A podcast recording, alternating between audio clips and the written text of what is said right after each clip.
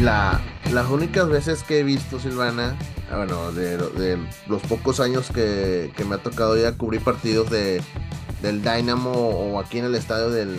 aquí en algún estadio de fútbol aquí de Houston, solo me ha tocado mirar dos futbolistas con guardaespaldas.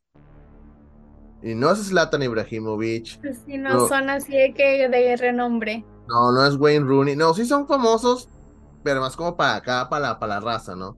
Sí, por eso digo, no al nivel de, de los que mencionas. Sí, uno. Si tú digas que obvio traerían. ujú, Uno, el Chicharito. Sí, ahí lo con guardaespaldas. El otro no juega aquí en, no juega aquí en Estados Pero, Unidos. pero el chicharito a lo mejor porque mucha gente no le cae bien, ¿sabes? Puede ser. El segundo no juega en Estados Unidos, juega en México. Y bueno, lo he visto dos veces. La primera vez, la segunda vez no traía guardaespaldas, pero la primera vez sí. Voy a tener mucho cuidado con el nombre de esta persona porque el productor es muy fan. Ay, ya sé quién. Ah, no, pero dijiste que no juega en. México, ¿verdad? Juega en México, juega en Tigres. Ah, ya sé quién. Ay, sí. ok. Ustedes ya saben a quién me refiero, a Messi, André Pierre Guignac. Aguas, también te puede hacer algo ahí en edición, aguas, eh. A mí me cambia la ¿En voz. En serio. Me va a poner de que la cara así en Zoom, ¿verdad? O algo, no sé, te, te modifica la voz. ¿Qué es? Es que no le toquemos a su. ¿Cómo le cae dice? mal, la verdad. A su. No, tiene, tiene así como que le, le llama de una forma cariñosa al francés, al bómboro. Y está, así que. no. Bueno, más te puedo decir esto de, de, de- de Edson Ochoa. Es tan fan, es tan fan de, de André Pierre Guignac que cuando tenga hijos, espera tener Le voy a trillizos. poner, le voy a poner Pierre Guignac como si fuera un nombre. No, pero fueran, o sea, que tiene trillizos para uno ponerle André, otro Pierre y otro Guignac. Hombre, Chapolín. Así. No, sí está potente. Está potente, está potente. Bueno, empecemos. Gente bonita, gente preciosa, bienvenidos a este rincón de mente futbolera que se llama Cuentos Futboleros, en el que vamos a conocer o recordar historias que sucedieron fuera o dentro de la cancha. Historias raras, de peleas, momentos graciosos, historias de amor y desamor, historias paranormales y momentos random que nos regala el fútbol. Bienvenidos a Cuentos Futboleros. Mi nombre es Miss Raim Sandoval y ustedes ya saben, estoy bien acompañado de Silvana. Oye. Silvana, ¿cómo estás? Hola, Mirra, muy bien. ¿Y tú? Excelente, excelente. Aquí, eh, eh, pues, primero contento porque ya va a terminar esta saga, la saga de, eh, del, al, ¿cómo es? El lado oscuro de la FIFA. Y, y porque ya también se vienen otros episodios, pues, más, más relax, Silvana, más relax. Ya para hacer el balance, ¿no? Sí, porque mucha que robadera y matadera. Y dije, no, ya hay que, hay que, hay que salirnos de estos terrenos turbios, ¿no? Hay, hay que manifestar cosas positivas, Mirra. Es correcto, y sobre todo eh, porque para evitar que me, que me cancelen la, la, la acreditación de prensa para el mundial, así que mejor ya, Oye, sí, cuidado, eh, cuidado. No, no, sí, no. Por eso, ah, como lo dijimos en el primer episodio, no son, no son cosas que yo No estoy son opiniones personales. personales, son cosas que he leído, he visto, he escuchado, y a ver abajo, ahí están este, la- las fuentes donde saqué toda la información. No, no, nada, nada es mío, completamente es de, de otras personas, ¿no? Y ya saben, estos, estos son cuentos futboleros. Aquí leemos historias de todo tipo, pero relacionadas al fútbol, y obviamente en algún momento teníamos que contar esta historia. Pues aparte por la serie, ¿no? La serie también la, la, la le dio como que Más visibilidad. Exactamente. Ya sabíamos que había pasado eso, porque pues todos saben lo del famoso FIFA Gate y todo lo que pasó después, pero pues con el documental con- y previo al Mundial, que fue previo al Qatar 2022, pues, pues la gente pues como que empezó a hacer más ruido de esto, ¿no? Pero bueno, pero bueno. Ustedes aventaron, ya se, ya se chutaron que dos horas y cachito de, de historia, ya. Puedo decirles que ya está la última parte, así que vamos a darle tranquilo, no se preocupe. Sí, sí, viene feo todavía. No, no, no, lo, lo, lo, lo, feo, feo no pasado todavía. No, no, todavía faltan cosas feas. Pero antes de empezar a contar la historia, Silvana, quiero invitar a la gente que se eh, que nos sigan en las redes sociales. En Twitter estamos como arroba somos la mente. En Instagram, eh, Twitch, estamos como arroba mente futbolera. En podcast, eh, perdón, podcast. En TikTok estamos como arroba mente futbolera podcast o búscanos mente futbolera podcast. Hay otro que sea arroba mente falta- futbolera. a mí me falta seguirlos en TikTok, así que voy a seguirlos. Ok, ahí te encargo. Me falta el, el follow, sí. Sí, sí, sí, apenas estamos ahí como que tratando a... Porque pues el que el más le mueve no soy, no soy, no soy tanto yo, son otros los sí, son los los más, los más chavos del grupo. Pero de repente le muevo, ay, ¿qué onda? ¿Qué hay que hacer? Ok, el ti, ti, ti. ¿Qué onda con la chaviza? No anda con la chaviza, ¿no? Y, y así, y este, y, y más obviamente suscríbete a, al, a YouTube, suscríbete, es completamente gratis, comparte tus videos, y obviamente en la plataforma que también nos estés escuchando, suscríbete, que es completamente gratis también.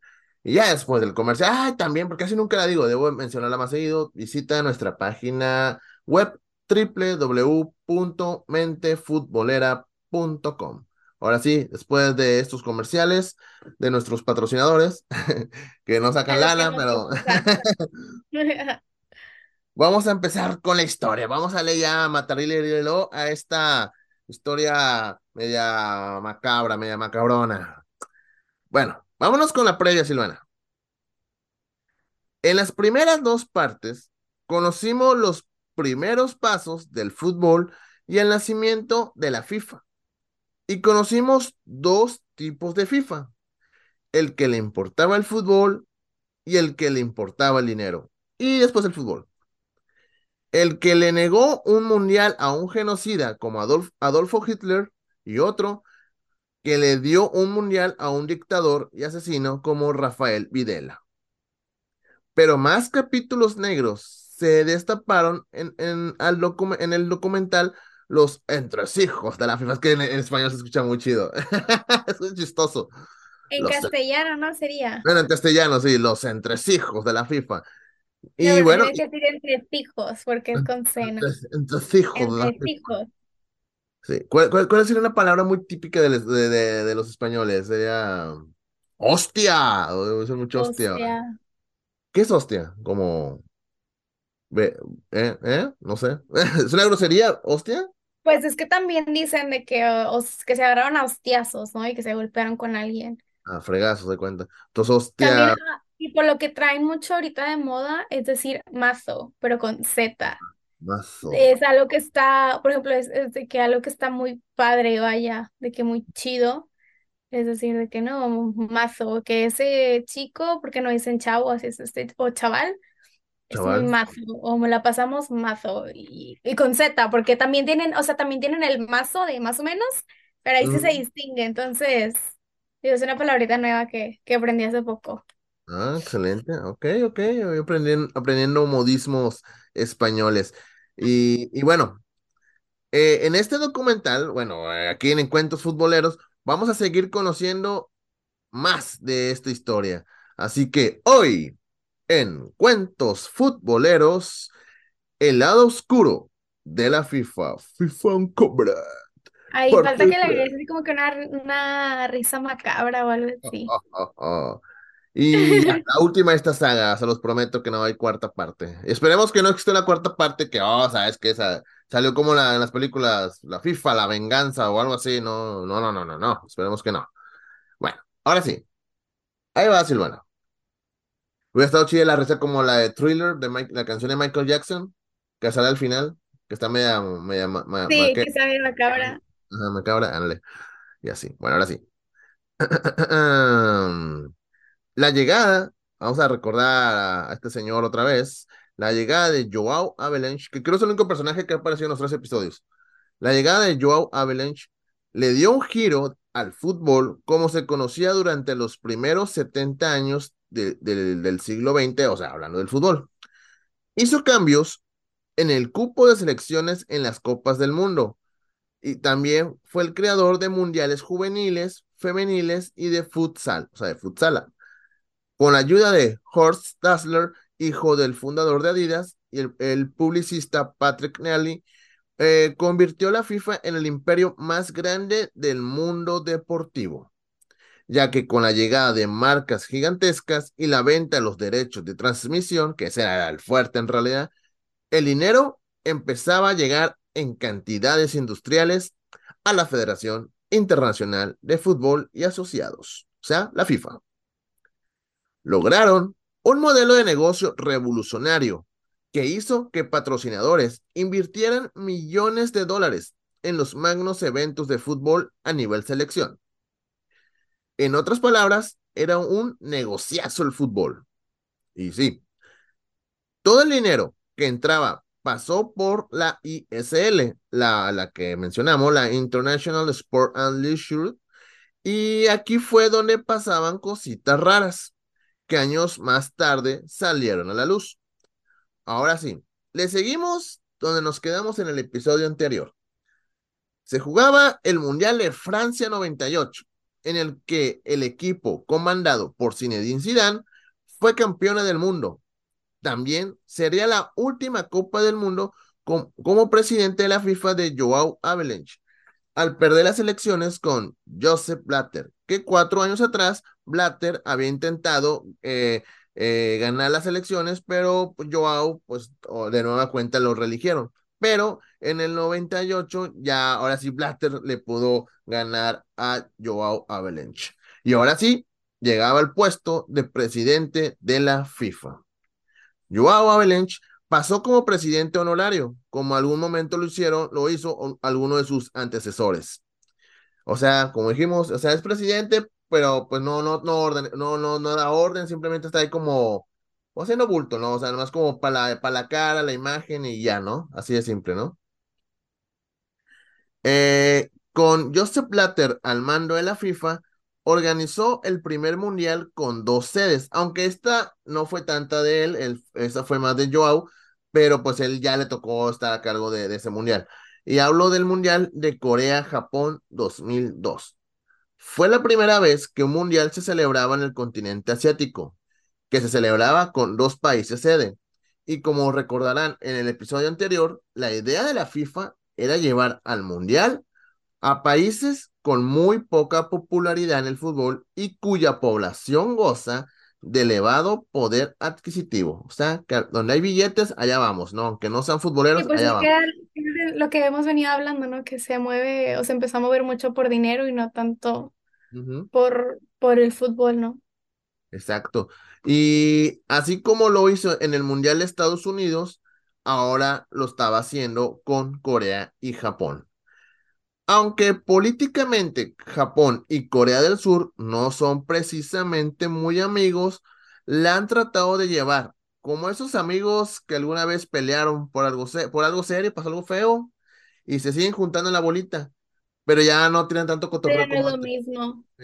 Sí, sí, pasa que de repente, o sea, aquí están en la bolita estos dos, pero casi nunca se hablan, o sea, sabes que están peleados, pero, pero ahí están en la bola todavía, ¿no? Son, son amigos todavía, ¿no?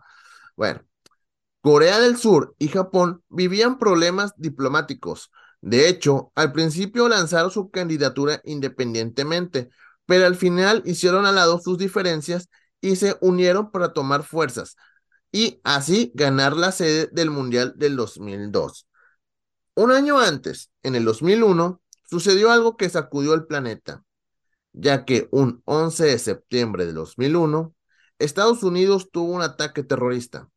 Después de, esa lamentable, después de ese lamentable hecho, la seguridad para los grandes eventos tuvo que cambiar y poner más candados o filtros para salvaguardar la seguridad de la gente, de la afición. A partir del Mundial del 2002, la seguridad en los eventos masivos de la FIFA se convertían en, en una prioridad. Y yo, recuerdo vagamente que, eh, eh, bueno, como aquí en Estados Unidos, ibas a un partido de los Lakers. Ah, y obviamente antes entrabas, comprabas tu boleto y entrabas como si nada, ¿no? Ahora sí había muchos filtros para poder entrar al estadio. Y se entendía igual si ibas a un partido de los Astros en béisbol y en el fútbol tal vez no tenía tanta popularidad, pero aún así en todos los eventos deportivos, no solo deportivos, eventos eh, de música, eh, cualquier tipo de evento, se, hay una, una, seguridad exagerada. Por ejemplo, cuando celebra aquí en Nueva York el, la, la, la bienvenida del año nuevo, pues ya saben todos que en Times Square la gente va y se reúne, o sea, para, para poder estar ahí, pasaste por muchos filtros, porque obviamente, pues no, no falta el loco, ¿no? Y, Sí. y en eventos Y como... aún así han sucedido, bueno, a lo mejor no tanto en, en, en partidos, pero inclusive, por ejemplo, en, en conciertos, de que tienes también esos, esos filtros para entrar, ha Ujú, sucedido de que gente ha emitido pistolas o cosas así. sí. Entonces, no te asegura 100%, pero bueno, es, es más seguro que dejar pasar a gente así a diestra y siniestra. Y sí, y, y la FIBA preocupado por eso, de que pues, un loco como es, un terrorista, es capaz de meterse a un estadio donde todos vieron una fiesta, todos están en Santa Paz y hace una tontera, ¿no? Así que eh, ahora era más complicado eh, ir a un partido de fútbol. Aparte que se hizo un poco más caro, eh, había más filtros para poder este, tú llegar a, primero comprar el boleto y después este, poder ingresar al estadio, porque igual alguien lo puede pagar como si nada, sin importar la cantidad, o una persona que anda en, en esos terrenos muchas veces tienen mucho dinero, ¿no? Sí, pero la cosa es Claro. de poder llegar a esos filtros, si los pasas, ya estás de otro lado, pero por eso hay de exageradamente seguridad, y aún así, ya pasaste, hay mucha seguridad dentro de los estadios de fútbol, lo, lo- lo hemos visto en los últimos mundiales, que es, y qué bueno que existe eso, una seguridad mm, casi, casi perfecta, ¿no? Porque, por ejemplo, en Qatar sí pasaron detallitos, gente que invadió la cancha, o peleas en la tribuna, pero son detallitos que dices, "Ah, está dentro de lo normal, entre comillas, del fútbol, ¿no? Pero algo más serio, creo que sí, eh, creo que la seguridad de los estadios están, están casi blindados para que llegue a pasar algo que esperemos que nunca suceda, ¿no? Y así. Bueno. Ya en el Mundial, durante el partido de, inauguración, o sea, el 31 de mayo del 2002, en Corea, el emperador, ay, hijo, a ver, Akihito, bien raro, Akihito, Akihito de Japón fue invitado para estar, es más, se pronuncia así, a lo mejor lo estoy pronunciando de otra forma, eh, fue invitado para estar en este, en este partido, obviamente, pero se negó a ir para evitar algún tipo de rechifla o insulto por parte de los aficionados. En su lugar fue el príncipe Takamado y fue el primer miembro de la realeza japonesa en pisar suelo surcoreano eh, desde 1945. Este, de hecho, como quiera, fue muy criticado el presidente porque no quiso ir, em, este, así que, pues como que no se salvó de la, de la crítica, ¿no? Porque sí, sí hay como que ciertos ahí roces ahí políticos entre, sí, entre Corea del Sur y Japón, este, así que ya te imaginarás. Pero, ah, sí, corazón. Sí, No, no. dale, dale, dale, dale. ¿Nada? No, es que me está confundiendo entre Corea del Sur y Corea del Norte, pero no, sí, Corea No, del no, Sur no. es la, es la Son los buena. chidos. O sea, Sí, ya, salió BTS. Sí, sí, no, Corea del Norte está potente. sí, y Corea del Norte está gacho. Ahí no salió nada chido hasta ahorita. No. En este mundial fue muy criticada la selección de Corea del Sur, que logró el mejor papel de su historia al llegar al cuarto lugar. La prensa internacional, ya que este, fue muy dura, ya que parece que los árbitros le echaron una manita a Corea del Sur. Es cuando dices, ah, que hay algo raro Es y como ¿por cuando eh, también, por ejemplo, decían de que no, el partido eh, inaugural no lo puede perder el, o bueno, el Anfitrión. partido, ajá, sí, no lo puede perder el anfitrión, ¿no? Y sea que empataban o, o ganaban, pero sí se veía muy cargado el arbitraje al, pues sí, al anfitrión, vaya. sí. Salvo en, en Qatar, que fue la primera Sí, vez en sí, en este mundial fue transparente, digamos. Bueno, es que también hay, hay equipos en los que por más que les ayuden, nomás no. No, Pero, pues no. no. Puedes cruzarle cuatro del rival y no, no, no, ni así. sí. Y bueno, este, pues sí, decían que le echaban una manita a Corea del Sur. Por ejemplo, en octavos de final, eh, Corea del Sur eliminó a Italia en, en tiempo suplementario. Expulsaron a Totti por fingir un penal que sí era penal. Un penalote del tamaño de todo Corea, o sea, era un penal clarísimo. Y el árbitro dijo, ah, se echó un clavado, roja directa. Y en ese momento, y en esos tiempos no había VAR tampoco, que no, que, bueno, y aún así habiendo VAR, pues, es, hay hay jugadas muy polémicas que dices de que es que todos vemos que es penal o que no es roja, pero bueno, ahí como que te exhibes un poquito más. En, en esos, en esos casos yo me acuerdo que era lo que decía el árbitro, y o sea, si era roja, era roja y se acabó. O sea, si decía que penal, penal y se acabó, y ya no había repeticiones ni, ni alguien que, que poder humano que pudiese cambiar esa decisión, ¿no? Sí, exacto. Y bueno, el árbitro era el ecuatoriano Byron Moreno, que algunos lo recuerdan por este, por ese papelón en ese partido y porque en el 2010 fue detenido en Nueva York cuando trataba de traficar heroína que escondía en su ropa interior. Así, sí, Sí, así sí es. puedo decir what the fuck, perdón, porque se me salió del alma. Sí, no, no, está bien. Aquí, se ha dicho de todo, Silvana. Yo creo que he dicho más groserías que nada, que yo sé que no, es sin censura esto, aquí no, no hay bronca, Silvana. Puedes decir chimpiotes, puedes decir chimpiotes, Ya carambolas, está hasta la coronilla. hasta la ah, no, tranquila, Silvana, Ya tampoco. estuvo suave. Ay, Silvana, no te pases. Bueno, Ya me emocioné. sí, te, te pasaste, no, tranquila. Bueno, las ayuditas.com siguieron para Corea del Sur, ya que en cuartos de final eliminaron a España en penales y que el árbitro egipcio Gamal Al-Gandour le anuló dos goles muy, o sea, eran goles legales a los españoles en tiempo regular, o sea, eran los goles clarísimos, uno ni siquiera sabemos qué, mar- qué marcó, el otro según un fuera de lugar, así como que, no, no, no, y se fueron a penales y, y en Una penales falta en medio campo, ¿no? De que y no que no, falta. Y la otra, no, no es, pero ¿por qué? No, no es, pero ¿por qué no es? O sea, todos sintieron que, que le echaron la mano a Corea del Sur. Mucha gente piensa que ahí hubo, ahí un pa- eh, pues, pues da- dame el paro, pues déjame que mi selección llegue a, a, a, a perdido a semifinales, ¿no? Y así. Eh, al final, pues ya, no, no pudo ganar el partido en tercer lugar, que bueno, no se lo merecía, la verdad, había llegado ahí por, con muchas ayuditas. Y pues la FIFA, pues calladito, no pasa nada, ¿no? Bueno. Este mundial lo ganó Brasil y así logró el pentacam- pentacampeonato. Y hasta ahorita eh, es el último título que ha ganado en Copas de Mundo. Meses antes de este mundial, a finales del 2001, para ser exactos, la International Sport and Leisure, o sea, la ISL, llegó a la quiebra eh, había comprometido y había comprometido en 1996 a pagarle a la FIFA unos 1.600 millones por los derechos comerciales y televisivos de las Copas del Mundo del 2002 y de Alemania 2006. Pero la, firma, pero la firma se había quedado sin liquidez a verse extralimitado en múltiples acuerdos con no solo con la FIFA, sino con eh, con, como así con el Comité Olímpico Internacional y con otros que estaba ahí, afiliado. Eh, así que primero la entidad presentó una demanda con, contra la empresa acusándolos de sospecha de fraude, entre comillas, eh, malversación de fondos, entre comillas, y administración comercial desleal, entre comillas, ¿sí? Porque así como que sí, pero pues no hacen mucho ruido, ¿no? Porque al final de cuentas, de una forma u otra, la ISL eran de los mismos, o sea, I- IC- Es lo que te iba a ISL decir, de que es, ¿qué otro organismo? O sea, si la FIFA es el máximo organismo, ¿quién lo puede castigar, no? Es como cuando alguien del gobierno hace algo, es de que, ok, está la Suprema Corte o algo así, pero pues al final de cuentas son los mismos, o sea.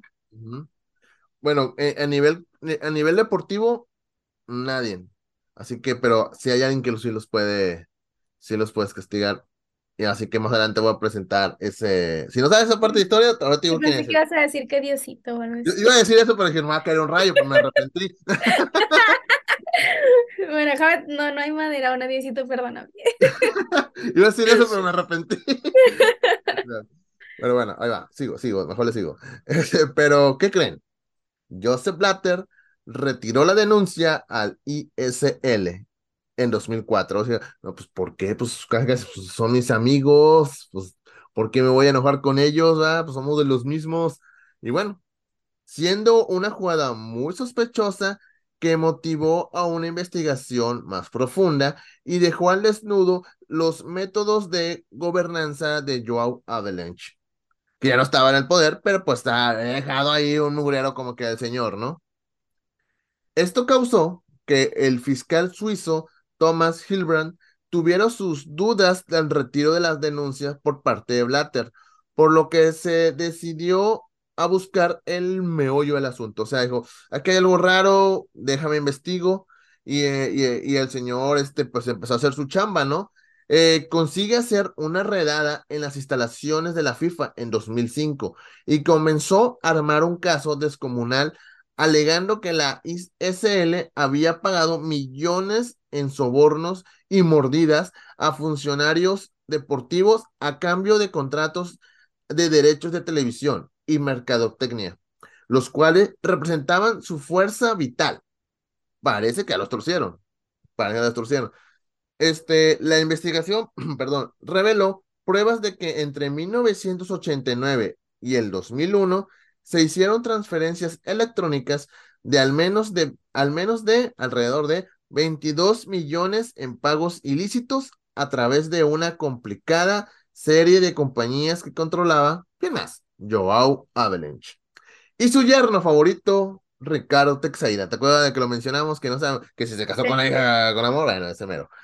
Quien era todavía en ese momento presidente de la Asociación de Fútbol de Brasil. Y, pero pues, este, pero este, este señor, Thomas eh, Hilbrand, empezó a investigar, pero pasó algo. Pues a lo mejor es verdad, pero en Suiza aquí no nos puede hacer nada. Ah, Ah, sí. eh, es el tipo, como decir, el soborno, el tipo de cosas, el fraude, pues no se consideran delitos en Suiza. Así que, ¿qué vas a hacer?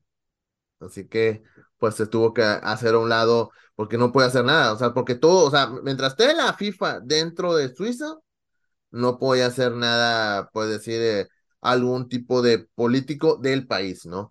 Salvo que se topen con alguien más pesado, ¿no? Que más adelante voy a mencionar. Y no, no es Diosito. Ese, ese Ricardo Teixeira siempre me imagino que es como el villano de novela, ¿no? Que le hace la vida de cuadritos a la actriz principal de la historia. Se me se imagino señores así como que, o sea, es como ese, es el junior, o ese, bueno, no es junior en este caso, ¿va? pero así como que, como, sea, pues aquí Sí, suegro como me el dinero ¿no? de que, ajá. Ajá. Y así, pues, em, si pasa algo, pues aquí está mi suegrito para defenderme, ¿no?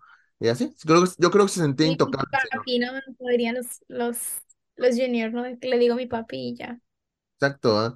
Y bueno, eh, también se pagaron cantidades considerables a Nicolás Leos. Nicolás Leos en aquel entonces era el presidente de la Conmebol. O sea, empezaron a, este señor empezó a encontrar, oye, pues de repente mandaron dinero a Sudamérica y mandaron dinero para allá porque pues que se, había mucho, mucho tráfico de dinero ahí y mucho dinero, pues que era, era bien ganado, pero pues, ¿por qué tú lo guardas tú y por qué lo tienes allá? Y, y otros de que pues te, te va un soborno. sospechoso.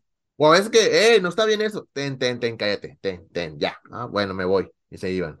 Y así, o sea, eso es también para callar a otros. Ten, ten, cállate, cállate, ya. Ten, te daban un buche, un, un costal de dinero y pues bueno, ya me voy a mi casa, ¿no? Y así.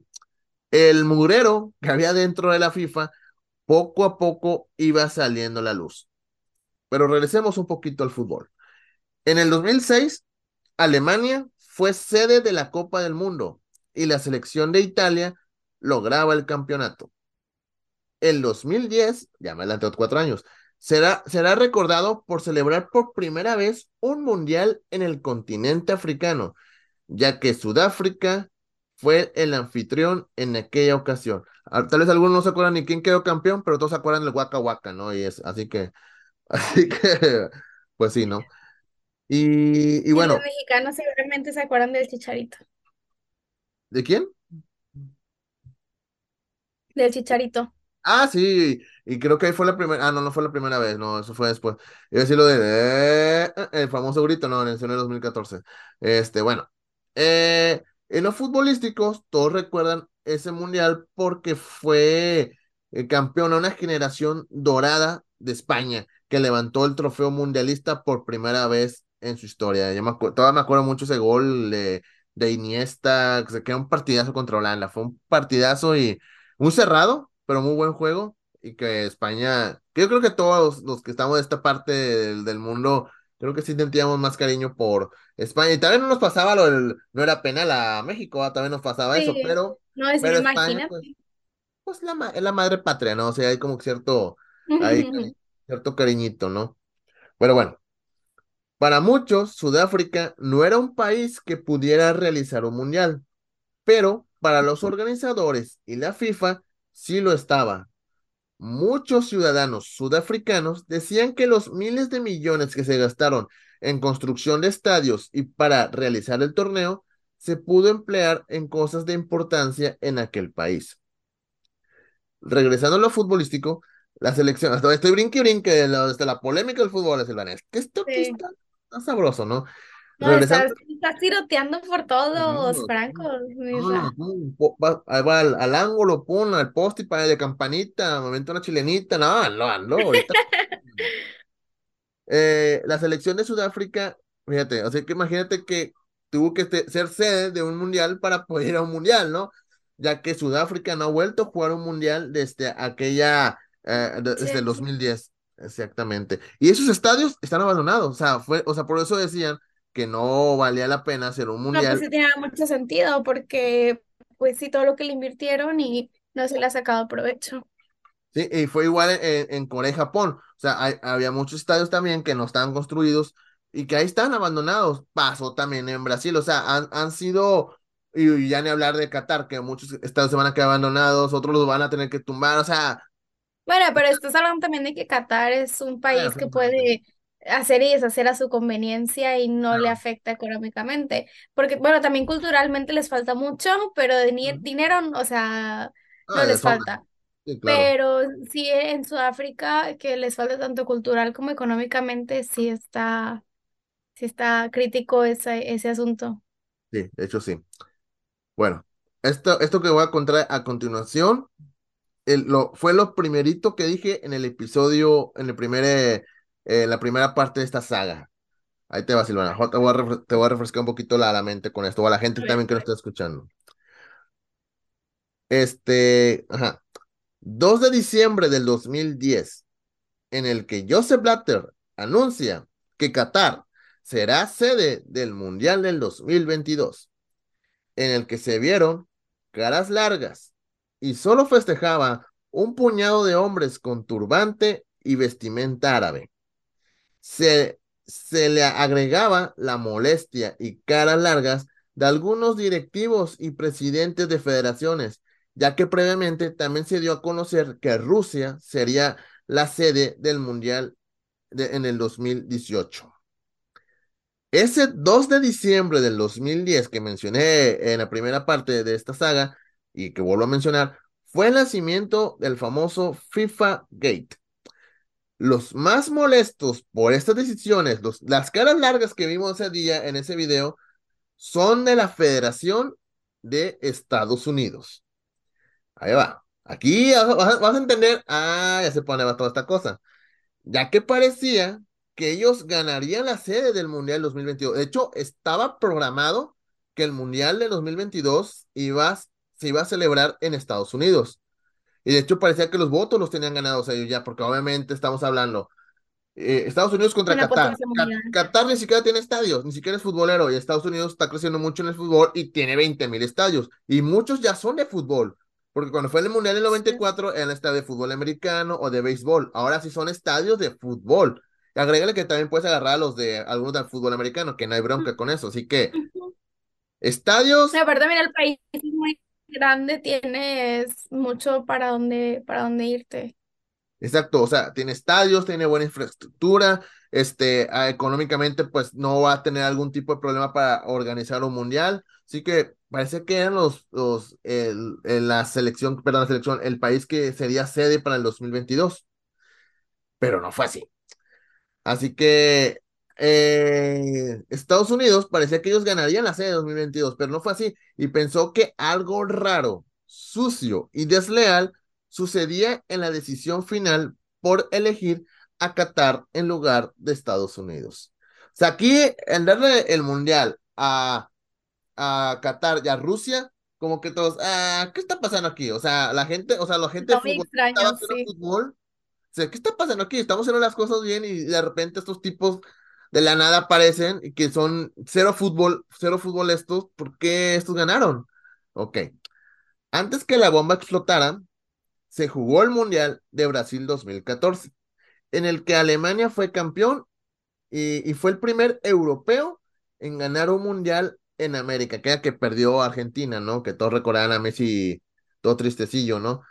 Pero que ya, ya, ya está muy, ya está muy contento Messi ahora, ¿no? Bueno, fue este. El Mundial de Messi. Exactamente. Y todavía, sin saberlo, era el último mundial de Joseph Blatter como presidente de la FIFA. Ahora sí. Voy para atrás otra vez. El Mundial de Sudáfrica 2010 fue una de las Copas del Mundo en, en que en lo económico no tuvo muchas ganancias para la FIFA, pero en lo social y viral le sirvió muchísimo. De igual forma lo de Brasil 2014, que fueron mundiales que tal vez dices, ah, no me van a dejar mucho dinero, porque prácticamente yo estoy metiendo dinero para que ellos no gasten tanto, pero me va a servir decir, mira, estoy llevando el fútbol a todas partes. Pero llega un momento, ok, ok, ya fue de Sudáfrica, ya fue de Brasil, ya saqué mucha lana en mi bolsillo, ahora yo quiero lana para acá. ¿A quién le puedo decir? Ah, pues le hablo a mi amigo Putin, que, que gana en broncas políticas y que quiere limpiar su, su, imagen. Rusia y los árabes, ah, pues yo también quiero mi, también quiero un mundialito y pues yo sí voy a pagar más de lo que te pagaría o que te va a dar Estados Unidos, aunque sea un país más chiquito, ¿no? Y ahorita llegó esa parte. Lo que eh, este, lo que Thomas Hilbrand empezó unos años atrás, que este, alguien más continuó la investigación de la FIFA. Sí, el FBI.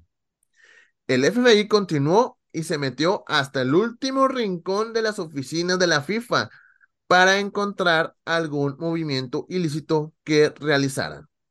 Se preguntarán, ¿qué hace el FBI metido en la FIFA? Bueno. Pues porque Estados Unidos quería saber qué onda. Exactamente.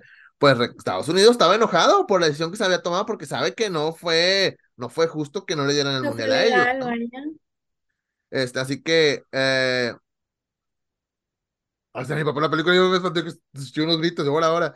Este, sentían que, obviamente, como sentían que algo estaba no legal ahí, pues dije, necesito ayuda, ¿a quién le puedo pedir ayuda? Si no hay, como mencionamos hace rato, no hay un poder deportivo que pueda decirle a la FIFA, oye, está, está mal esto que estás haciendo. Así que se fue algo más arriba, más superior a la FIFA, que es como el FBI, y pues empezaron a, llegó como, como tío a casa de la abuela a pedir los terrenos de la, vámonos. Eso Digo, eh, en plena de bien. Sí, exactamente, va. Y bueno, Qatar, un país sin fútbol, sin estadios en ese momento y con un clima terrible para jugar en el verano, y Estados Unidos con estadios e inf- infraestructura para realizar una Copa del Mundo, sonaba lógico que los gringos eran los que se merecían la sede. Pero Estados Unidos vio el, des- eh, con- o sea, el descaro de cómo en su cara se burlaban de ellos y le, ro- y le robaban un mundial. Sobre todo, no le gustó que algunos personajes rusos o esos árabes con sus turbantes estuvieran entregando sobres que al parecer tenían dinero y sobres que le entregaban a diferentes miembros de la FIFA que O cambiaron sea, su sí, voto. descaradamente. Sí, descarado les valía. pues, Se te- sienten poderosos tipos que me va a hacer tú, ¿no? Pero es Estados Unidos. Es Estados Unidos al final de cuentas, ¿no? No, vez y Estados Unidos siente que tiene un orgullo muy, y un ego muy grande, o sea, Sí, sí, sí, me pegas y te pego, ¿no? En otras palabras, ¿no? Y, y bueno, y claro, Estados Unidos, bueno, porque toda esa gente obviamente que pensaban votar por Estados Unidos de repente cambiaron su voto para, para Qatar, ¿no? Eh, y claro, Estados Unidos hizo lo suyo de- dentro de la legalidad y pidió ayuda al FBI, FBI para aclarar todo.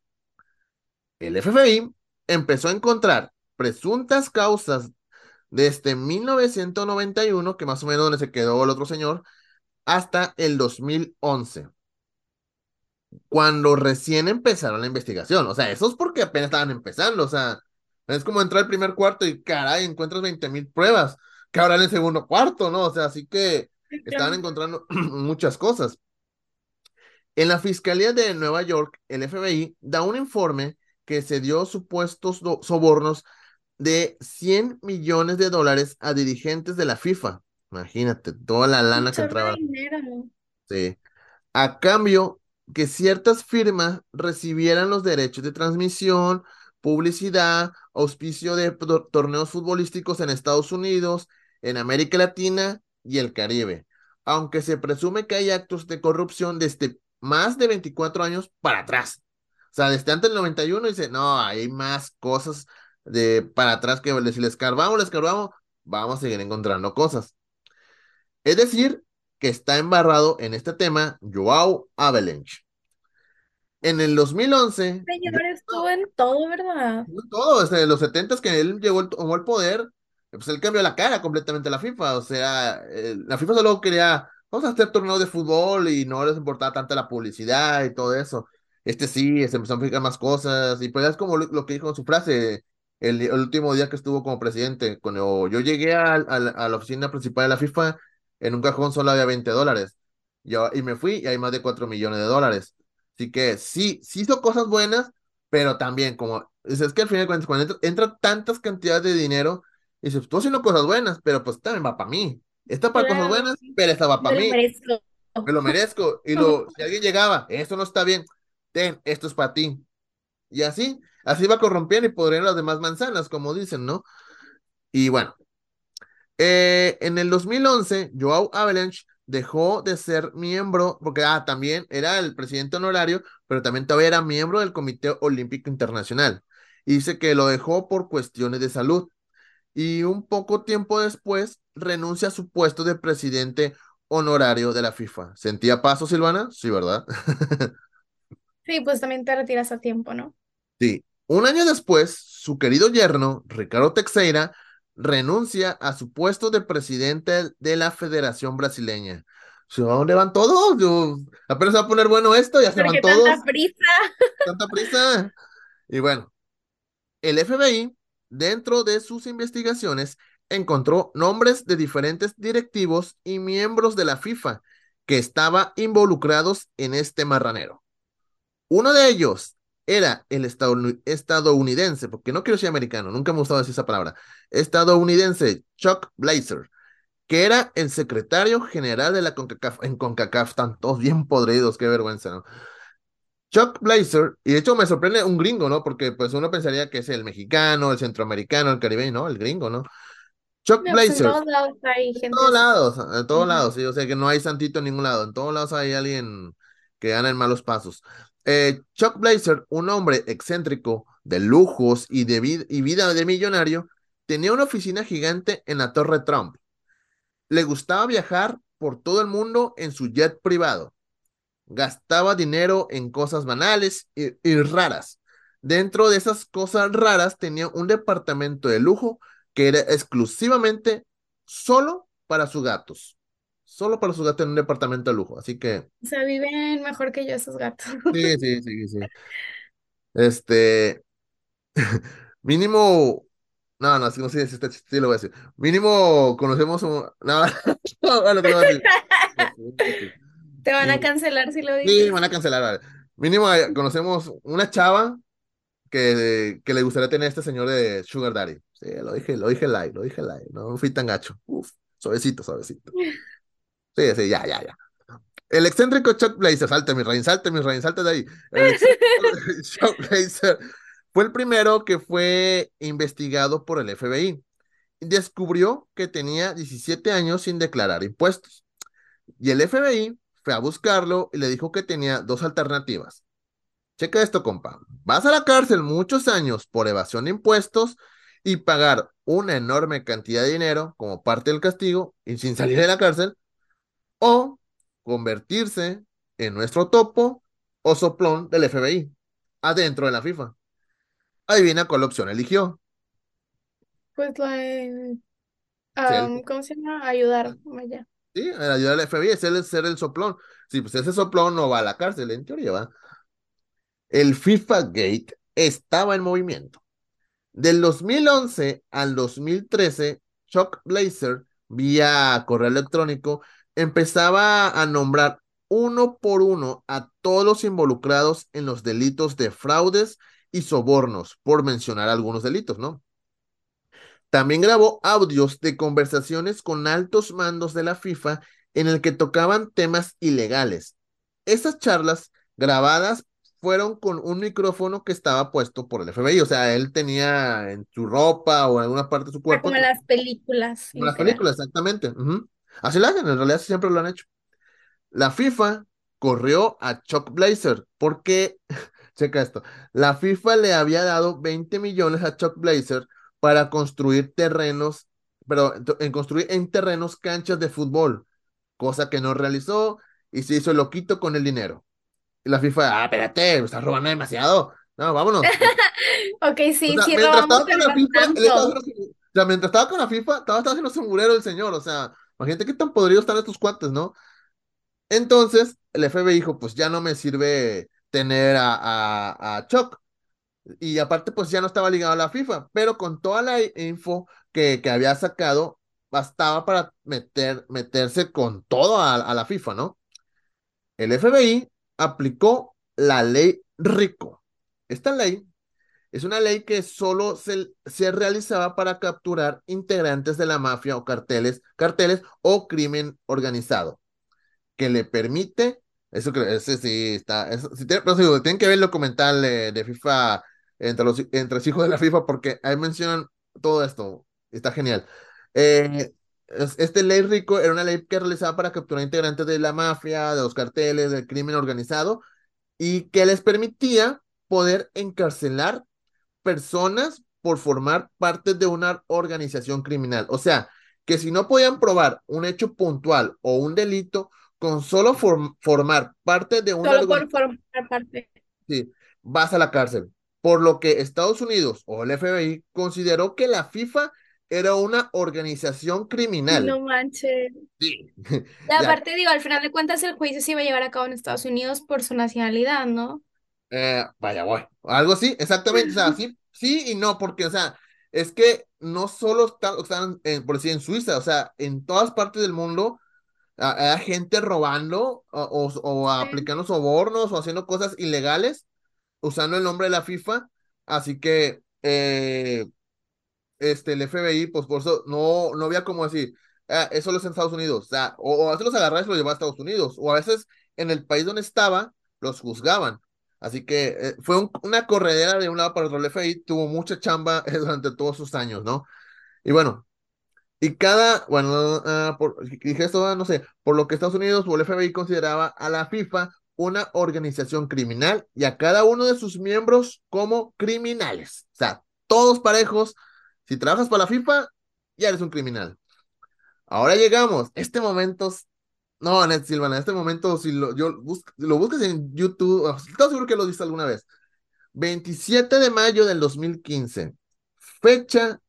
Ah, no, espérate, me, me, no, me- me- eso no, me, me equivoqué. Emocionaste. me emocioné, me, me adelanté. Bueno, llegamos al 27 de mayo del 2015, fecha del famoso operativo del FBI, y que fue casualmente dos días antes de las elecciones de la FIFA, o sea, para reelegir a, a Joseph Blatter o para buscar un nuevo eh, este, presidente. El FBI se metió a Suiza y sacó a varios altos eh, mandos de la FIFA de un hotel, ya que se preparaban para ir a, a las instalaciones de la FIFA, pero no llegaron detuvieron a siete, a siete personas en Suiza y algunos de ellos escaparon, o sea, vámonos, o sea, vieron la oportunidad y se pelaron. O sea, ninguno fue como que, no, pues a mí traspúlcame, no, o sea, yo creo que todos tenían cola que No sabían. Entre ellos se encontraba una persona de nombre Alejandro Bursaco.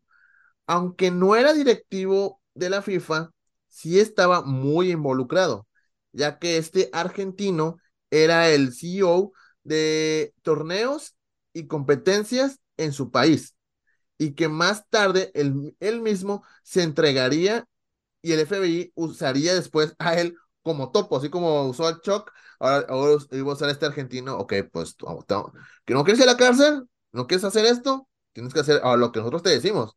Y se metió ahí de, de, de topo, ¿no? O de espía, ¿no?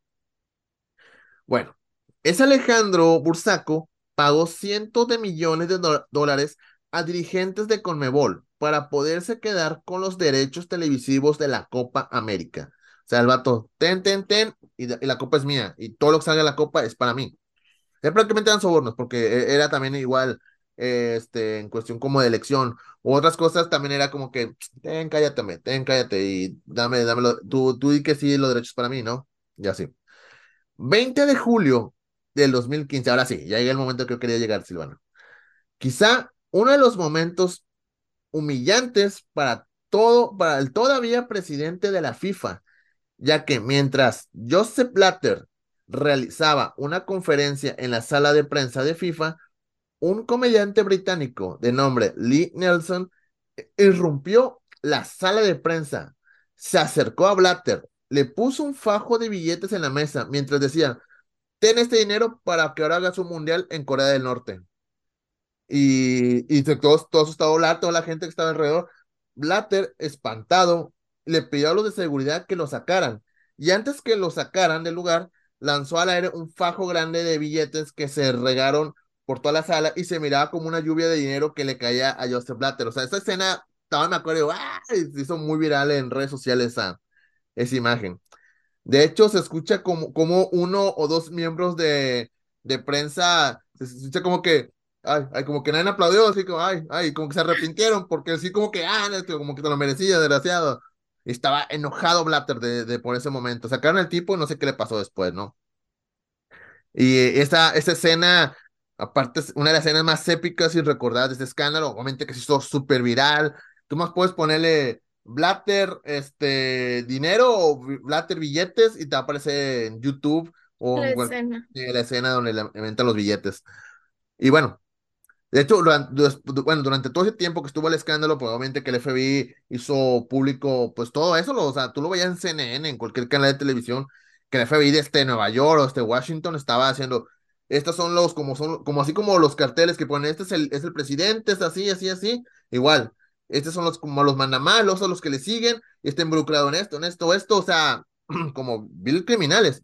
Y la gente obviamente empezaba a darle como lo que nunca se había visto. Bueno, aparte las redes sociales ah, influyó muchísimo para hacerla como la tiradera, o sea, le están tire y tire a Blatter en redes sociales porque se iba a reelegir. Y como ya no había otro candidato, dijo, no, yo no le quiero entrar. O sea, el otro candidato que iba, dijo, no, está muy caliente la cosa, mejor no.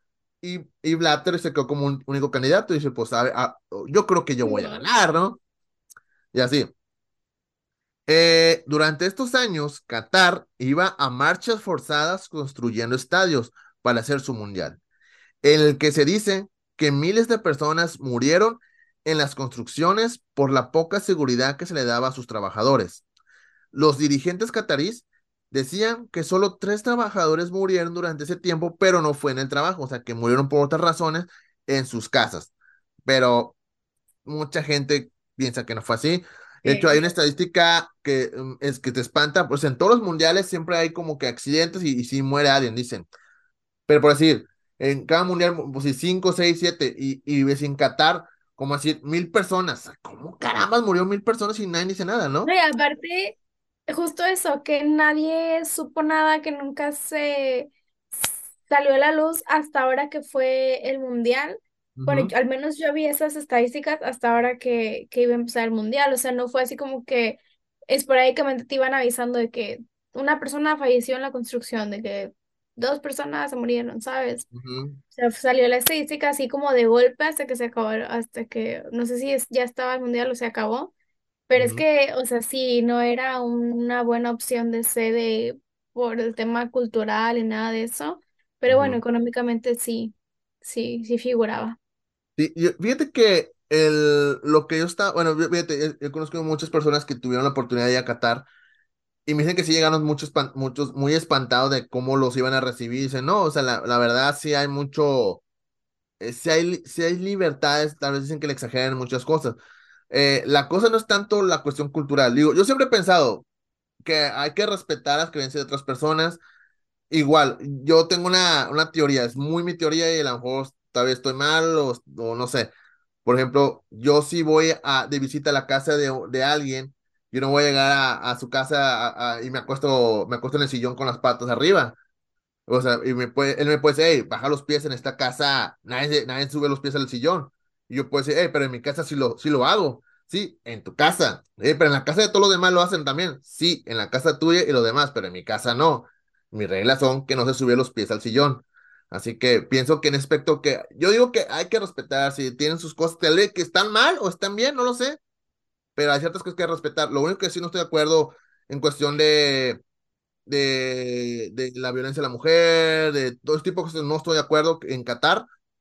Y sobre todo sobre todo todo lo que pasó para llegar a tener un mundial, que tampoco estoy de acuerdo cómo lo hicieron, y sé que allá los extranjeros, mm, muchos extranjeros no los quieren, este, es que hay mucho maltrato, hay mucha xenofobia, este, homofobia, eh, mucho eh, machismo en, un, un, nivel exagerado, la cuestión religiosa también es otra cosa, o sea, sí, pero digo, al fin de cuentas no es nuestro país. Y aparte estás eligiendo ir, o sea, porque nadie te está obligando de que tienes que asistir al, al mundial y si estás tú eh, aceptando quieres ir, tienes que, como dices tú, comportarte. Entonces, eso también va implícito desde que dices, bueno, va, voy al mundial en este país. Exactamente, así que hay que respetar las reglas de cada país. es igual, o sea, por ejemplo, cuando mucha gente de México va de visita a Estados Unidos, hasta dije, oye, aquí, me, aquí me pongo el cinturón de seguridad. Es lo mismo, o sea, es lo mismo, o sea, aquí sí pues respeto los, los, límites de velocidad, o sea, es lo mismo, o sea, más que tal vez en otro, en otro aspecto, más en lo social y todo eso, que la gente, ah, está mal, no, está bien, esté mal, son, sus son sus leyes, hay que respetar, ¿no?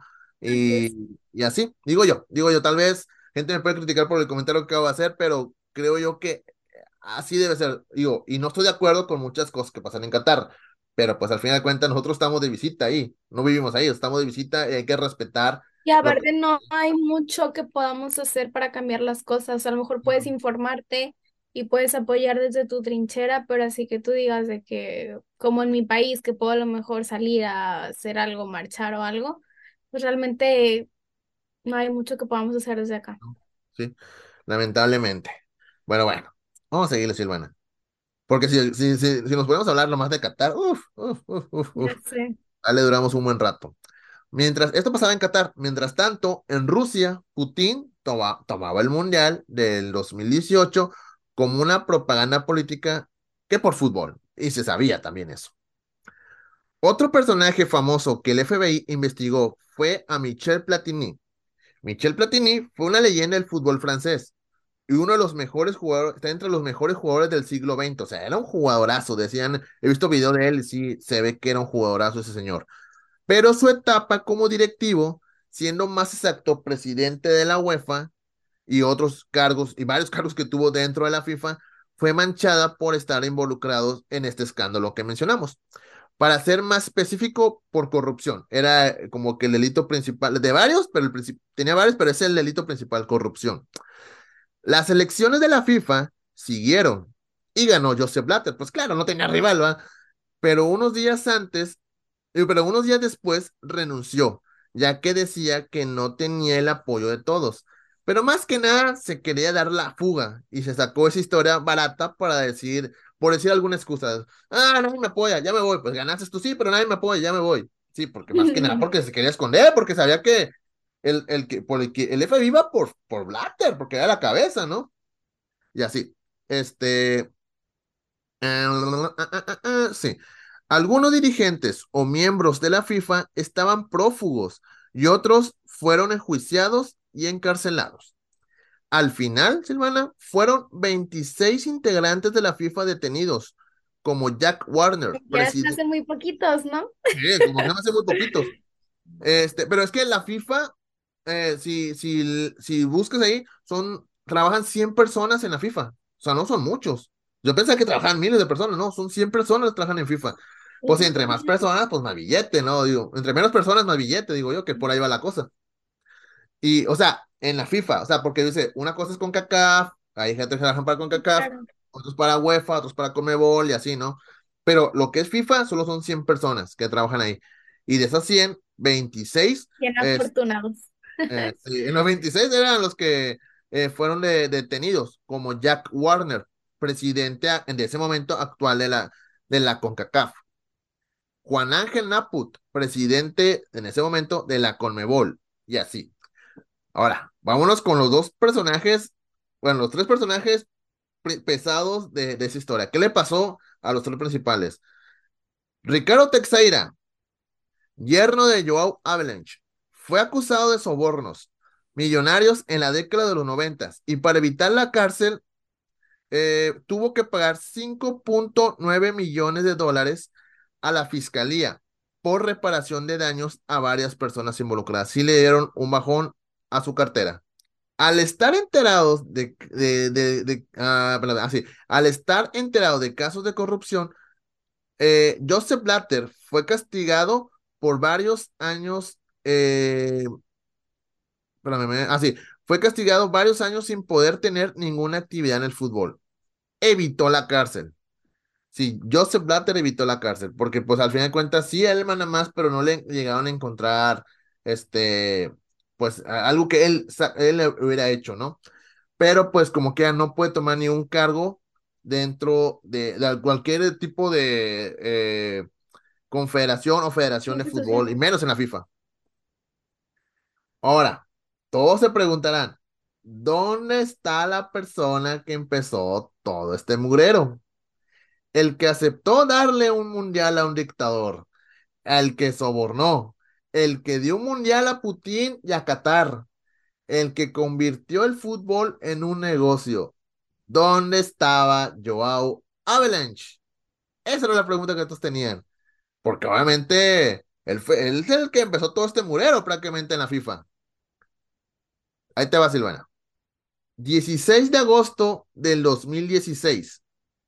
A tres meses de haber cumplido 100 años de edad, se da la noticia que Joao Avalanche muere de neumonía en Río de Janeiro se salvó que lo castigaran. O sea, aparte tenía 100 años de edad. Sí, también ya que le iban a hacer, ¿no? Sí, sí, no, aunque no, hay bronca, tiene 100 años, pero si hizo cosas malas, tiene que ir a la cárcel. No importa la edad, siempre he pensado eso. No, aparte, pues, no puede pagar, no, su dinero vale igual. ¿O sí? Este, y bueno, en, eh, en ese mismo dos, no, pero que vaya a la cárcel, lo mejor no que no dé dinero, pero que vaya a la cárcel, porque él sí hizo muchas cosas muy malas, ¿no?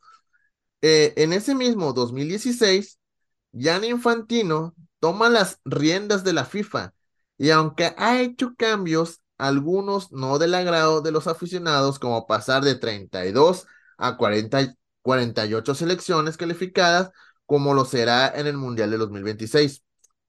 Pero bueno, él ha tratado de cambiar la imagen negativa que, de la FIFA con una que muestra la unión del mundo por un balón, demostrando la alegría que se vive en una cancha.